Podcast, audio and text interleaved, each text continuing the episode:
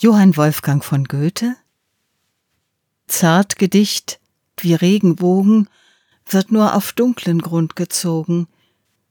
Darum behagt dem Dichtergenie das Element der Melancholie.